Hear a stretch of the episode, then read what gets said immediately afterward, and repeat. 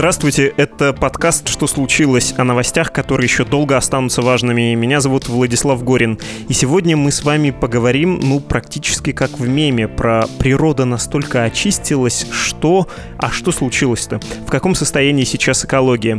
Я хочу вам процитировать статью, которую я прочел, когда готовился к этому подкасту. Она с сайта РАПСИ, Российского агентства правовой и судебной информации. И это просто настолько замечательный эпизод, что не процитировать цитировать его нельзя. Экологический эффект эпидемии известен с начала нашей эры. Например, свирепствовавшая на протяжении VI века сначала в Эфиопии, Египте, Византии, а затем и на территории Европы Юстинианова чума известна не только тем, что погубила около 125 миллионов человек, но и положительным воздействием на флору и фауну. К моменту ее распространения масштабная вырубка лесов римлянами грозила опустыниванием территории современной Италии и вымиранием вымиранием диких животных. Однако за годы эпидемии леса восстановились, и очаги их существуют до сих пор. Ну, звучит немножко насмешливо, но это факт. Когда людям плохо, природе хорошо. И наоборот, когда человечеству хорошо, природа чувствует себя не лучшим образом.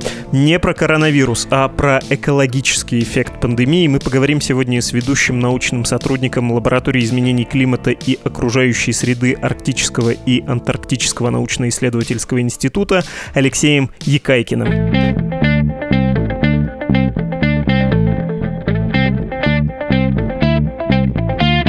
Здравствуйте, Алексей.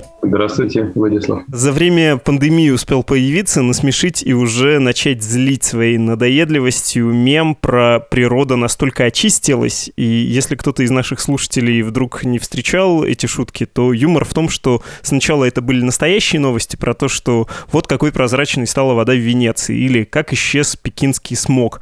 А теперь это шутки про викингов в Северном море, или там про печенегов и половцев на Руси. Хотя моя любимая шутка, конечно, про то, что природа настолько очистилась, что в лес за гаражами вернулись толкинисты.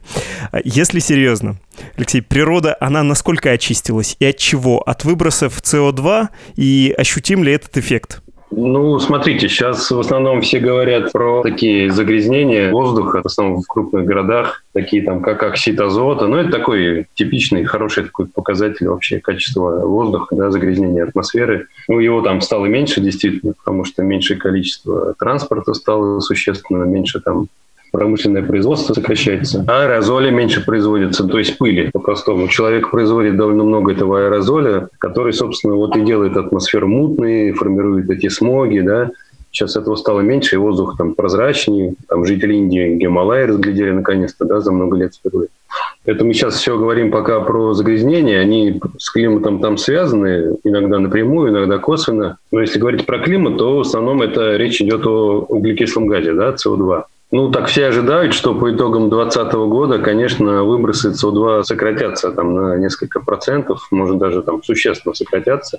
Сейчас у нас ну, где-то там больше 40 миллиардов тонн в год человечество производит этого углекислого газа, и эта величина на каждый год немножечко растет. То есть по мере того, как мировая экономика развивается, мы все больше и больше этого СО2 производим. И вот последний раз снижение количества СО2 выбрасываемого было в предыдущем кризисе, да, 2008-2009 года. Вот тогда тоже немножко снизились за год выбросы СО2, и сейчас можно ожидать того же самого по итогам 2020 года. Может, даже больше будет снижение. Но все равно, понимаете, вот если сейчас, допустим, у нас выбросы 43 миллиарда тонн в год, ну будет даже если там 35 миллиардов тонн, а нам-то надо, чтобы выбросы были ноль, чтобы нам как-то благотворно повлиять на эти климатические изменения, скажем так, предотвратить их в будущем. Нам ведь надо выйти на ноль, в конце концов, где-то к середине века 21-го. Поэтому это снижение, на самом деле, ну, это очень маленькое, это, в общем, полная ерунда. И климат этого никак не почувствует, на самом деле, потому что климат сейчас как бы не находится в равновесии с тем количеством СО2, которое есть в атмосфере. То есть даже если мы немножко уменьшим выбросы, все равно эти выбросы сильно больше нуля. И на климат это практически никак не повлияет ни в 2020 году, ни в 2021, там, ни в последующие годы. Там гораздо более существенные нужны усилия по снижению вот этих выбросов. Вы говорите про СО2, и, наверное, нужно другие парниковые газы прибавить. А буквально это как влияет? Тем более, что вы изучаете льды, глициолог на тайне льдов, и все, чем обычно аргументируют э, то, что нужно бороться с изменением климата. Льды льды тают, повышается уровень мирового океана, всех вас как минимум затопит, не говоря уж про шторма и ураганы. По итогам 2020 года можно будет сказать, что это как-то хоть чуть-чуть изменится или нет? Бесполезно. Нет, это практически, я думаю, будет вообще никак незаметно. На фоне вот этого мощного тренда, который идет по изменению климата, вот это небольшое снижение выбросов в 2020 году никак не скажется. Температура будет повышаться, она не перестанет повышаться от этого, льды продолжат таять и так далее. Едва ли мы заметим какое-то там существенное воздействие на природу. Нужно, наверное, оговориться на всякий случай. В Центральной России весна холодная в этом году, и все, кто вдруг э, мог подумать, что это как-то связано с э, тем, что выбросов не было, это не так. Правильно я говорю? Это совсем другой процесс.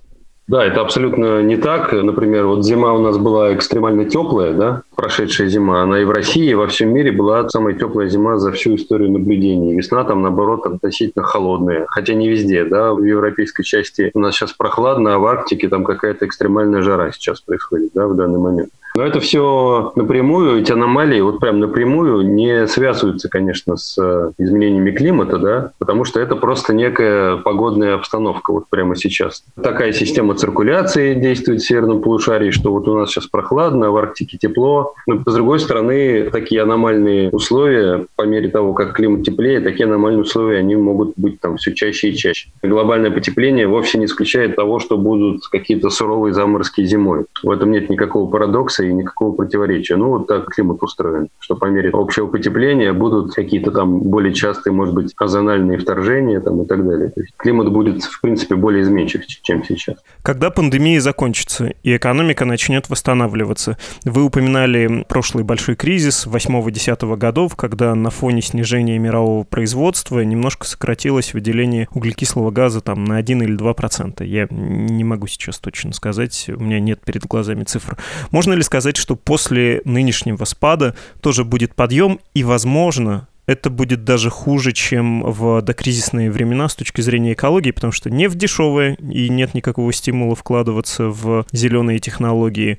Ну и, конечно, мировая экономика отложенный спрос как-то попробует наверстать, восстановить. А это вот очень сложный вопрос, на самом деле. Он, наверное, больше гораздо там к экономистам, да, чем к климатологам. Но я попробую со своей стороны тоже прокомментировать. Да, я вот тоже боюсь, что после вот этого кризиса экономика начнет наверстывать упущенное с большой скоростью, как это было после предыдущего кризиса, да? Там уже на следующий год, после того, как кризис там закончился, уже все выбросы восстановились и даже с прибытком. То есть очень быстро вот это загрязнение восстановилось. И сейчас как бы может произойти то же самое. А с другой стороны, все равно немножечко, немножечко ситуация какая-то сейчас вот другая, чем там была 10 лет назад, по моим ощущениям. То есть, с одной стороны, будет очень большое искушение у экономик, скажем так, побыстрее наверстать упущенное, да, вырасти обратно, и для этих целей отложить вот эти все меры по снижению выбросов. То есть политики могут сказать, ну, нам сейчас не до климата, не до борьбы там за экологию, нам надо быстрее экономику устанавливать, чтобы у людей там были деньги, чтобы бизнесы не разорались и прочее, прочее. То есть такая логика есть. А с другой стороны, насколько мне известно, Европа сейчас думает о том, как наоборот использовать этот кризис, чтобы быстрее прийти к этой желаемой зеленой экономике с нулевыми выбросами. И смотрите, ведь чтобы из кризиса выйти там, в 2020-2021 году, надо будет вкладывать много денег, инвестировать много денег в промышленность, в различные какие-то отрасли там, народного хозяйства. Да? Так ведь можно выбирать, в кого инвестировать. Можно инвестировать в отрасли зеленые, можно инвестировать в отрасли грязные. Насколько я понимаю, Европа хочет пойти вот по этому пути, инвестировать более в зеленые отрасли, чтобы из кризиса выйти и вот эти цели по снижению выбросов тоже соблюсти каким-то образом. То есть у них такие планы есть. Ну и вообще я слышал, опять же таки, это из сферы экономики, да, я тут не специалист совсем, но как бы есть мнение, что уже спрос на нефть и, в общем-то, не вернется никогда на докризисную эпоху, понимаете? То есть сейчас очень сильное снижение спроса на нефть, он, конечно, там, может быть, немножко восстановится, но на прежний уровень уже не вернется никогда. И это, в общем, такой очень мощный сигнал для таких стран, как Россия, потому что у нас 40%, по-моему, да, бюджета связано с экспортом нефти. То есть эта эпоха заканчивается в любом случае, и России тоже надо думать, как э, переходить на зеленую экономику. То есть не можем, не сможем мы больше дальше эксплуатировать вот эти наши природные богатства. Хотел было спекулятивно сказать, что в период пандемии у нас наоборот было заявление о том, что давайте подождем с раздельным сбором мусора, потому что не до этого сейчас и людям тяжело, и э, бюджету, и предприятиям, а это затратная мера. А вы, когда говорите про зеленые технологии, это чего касается? Я, конечно, профан, но мне казалось, что в энергетике практике помимо атомных технологий из возобновляемых источников ничего по итогу, вот если подводить баланс с производством оборудования, совсем-совсем-совсем не работает в плюс. Ну, то есть э, энергозатраты на производство мощностей не окупают их генерацию. А вот я не знаю, так это или нет на самом деле. Я думаю, что это вовсе-то и не так. Например, в той же там Германии что-то около половины всей энергии производится из возобновляемых источников. Возобновляемые источники – это солнце и ветер, да, в первую очередь? Ну, вода. Еще забыли, конечно, гидроэлектростанции, которые довольно большую генерацию местами дают, но тем не менее. Да, ну, гидроэлектростанции, просто солнце и ветер бывают доступны более или менее везде, ну, плюс-минус, да. Там гидроэнергия неравномерно очень распределена тоже, да, там ее много в какой-нибудь Норвегии, и мало там в таких странах плоских, где вот нет вот этого перепада высоты земной поверхности. Но, тем не менее, менее, даже в крупных экономиках, таких как Германия, очень большая часть энергии получается за счет э, возобновляемых источников. Их развитие всегда ограничивалось тем, что ее негде хранить, эту энергию. То есть если у тебя уголь и нефть, и газ всегда под рукой, тебе нужна энергия, ты сжег и получил эту энергию солнце у тебя сегодня есть, а завтра нет, и как быть?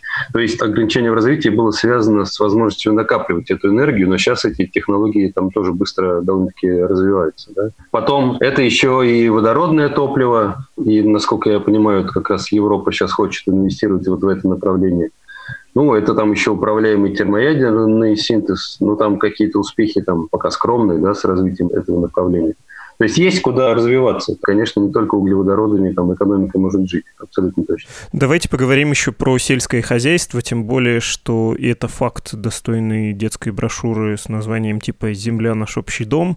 Но, в общем, известный факт, что скотоводство и вообще сельское хозяйство – это один из э, больших производителей парниковых газов, там, метана в первую очередь, да, поскольку у коровок, муму и у свинок, хрю-хрю, так устроено пищеварение. А, ну и кроме того, под э, сельскохозяйственные угодья, под э, поля вырубаются какие-нибудь там тропические леса, осушаются болота. Насколько значим этот фактор? И если мы, как человечество, все станем чуть беднее, и особенно в небогатых странах станем чуть меньше есть, не поможет ли это природе? Ну, во-первых, вы так вполне хорошо описали, как э, сельское хозяйство влияет на выбросы парникового газа. Да, все так и есть как-то вот эта тема иногда вызывает смех у людей, что ой-ой-ой, как смешно, коровы пукают, и из-за этого у нас климат теплеет. Но если очень грубо сказать, то, в общем, так и есть, да, то есть в желудках некоторых животных, в пищеварительном тракте, вернее, живут вот эти бактерии, которые метан производят в анаэробной среде. Ну и в природе такие там источники метана тоже есть, но человек этого метана сейчас производит э, очень много. Да, и плюс к этому изменение характера растительности, там вырубка лесов, это все, понятное дело, тоже не способствует.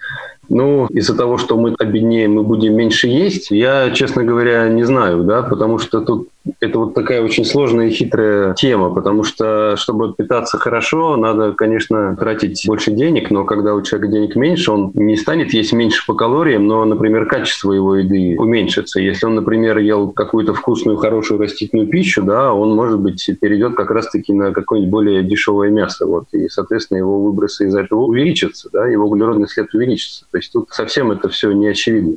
С другой стороны, если человек действительно озабочен своим собственным влиянием на климат и хочет как-то уменьшить выбросы, он вполне может изменить свой рацион питания, совершенно никак не потеряв в качестве, может быть, даже наоборот, выиграв в качестве. То есть чуть поменьше есть мяса, побольше там растительной пищи, тем более врачи говорят, это вполне неплохо. Или там на рыбу перейти. Была бы, например, возможность, скажем, вот у меня в Петербурге, я бы питался бы, скажем, красной рыбой сырой, как в Японии, да, и, может быть, мясо бы вообще не ел. И мой углеродный след был бы меньше, и для здоровья мне было бы лучше. Но у нас нету такой возможности в Петербурге. Сложно достать хорошую вкусную рыбу, и это очень дорого, да? То есть совершенно не факт, что снижение количества денег у населения приведет к уменьшению выбросов в данном случае. Тут вот надо структуру питания менять определенным образом для этого. Мы с вами в самом начале говорили про то, что автомобили стали меньше ездить, и не секрет, что в больших городах, ну, будем говорить только о России, автомобили — это основной загрязнитель, давно нет уже никакой индустрии, ну, не знаю, за некоторыми исключениями, может быть, там Челябинск, Красноярск, да, составляют исключения, и там металлургическое производство является значимым фактором. Во всех остальных городах, почти без исключения, это автомобили. Они стали меньше ездить, стало меньше выбросов. Это в целом на природу влияет или нет? Это влияет локально. Вот на наше с вами здоровье. Да? В Петербурге стали меньше ездить, в Москве стали меньше ездить. Мы с вами в буквальном смысле вздохнули свободней. А для планеты в целом это так. Лучше уж завод какой-нибудь остановить. Ну нет, э, транспорт это приличный источник выбросов углекислого газа. Я не скажу сходу там сколько процентов, но это очень значимый источник, им нельзя пренебречь. Одни только самолеты, это ведь тоже вид транспорта, да, одни только самолеты там что-то около двух процентов выбрасывают этого СО2. И машины еще очень много добавляют. То есть выхлопы этих машин производят как и загрязнение там, аэрозолями, какими-то там э, всякими газами, тем же оксидом азота, и это более-менее такое локальное воздействие. Но они еще выбрасывают СО2, который уже влияет глобально, да, потому что это газ очень инертный, он не может быстро из атмосферы уйти, и дождями он из атмосферы не вымывается, да, поэтому он постепенно размешивается по всей атмосфере, и везде во всем мире концентрация СО2 вырастает да, за счет этого поскольку у нас основной источник углекислого газа это северное полушарие, то оно всегда немножечко лидирует, но с течением времени этот газ доходит и до южного полушария, даже до южного полюса, до Антарктиды. Там такие же точно концентрации СО2, как и в нашем северном полушарии. И действительно, люди сейчас вроде как бы меньше ездят на машинах, но вот это меня немножечко тоже все тревожит, потому что когда будут ограничения снимать, постепенно. Люди будут больше ездить, и они теперь ведь будут меньше доверять общественному транспорту, потому что будут бояться заразиться. И у кого есть возможность, будет больше, чем раньше ездить на своем личном транспорте. Так что вот это фактор тоже как бы такой негативный.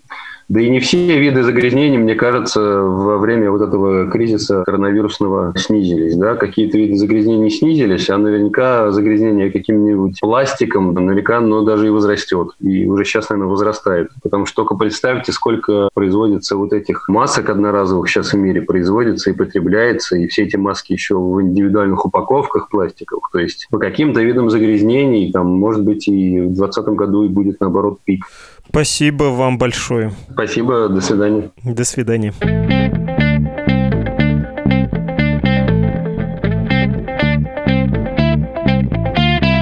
Это был подкаст «Что случилось?» о новостях, которые еще долго останутся важными. Советуем послушать вам и другие наши выпуски. Например, о том, что после эпидемии в России опять начнут обсуждать транзит власти, причем еще более ожесточенно. Это разговор с политологом Аркадием Дубновым.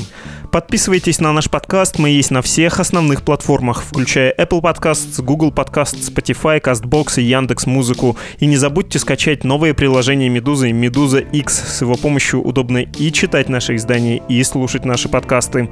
Если хотите, чтобы мы позвали кого-то в гости или просто хотите предложить редакции тему, пишите на адрес подкаст собакамедуза.io и в Telegram Медуза Loves You. До свидания.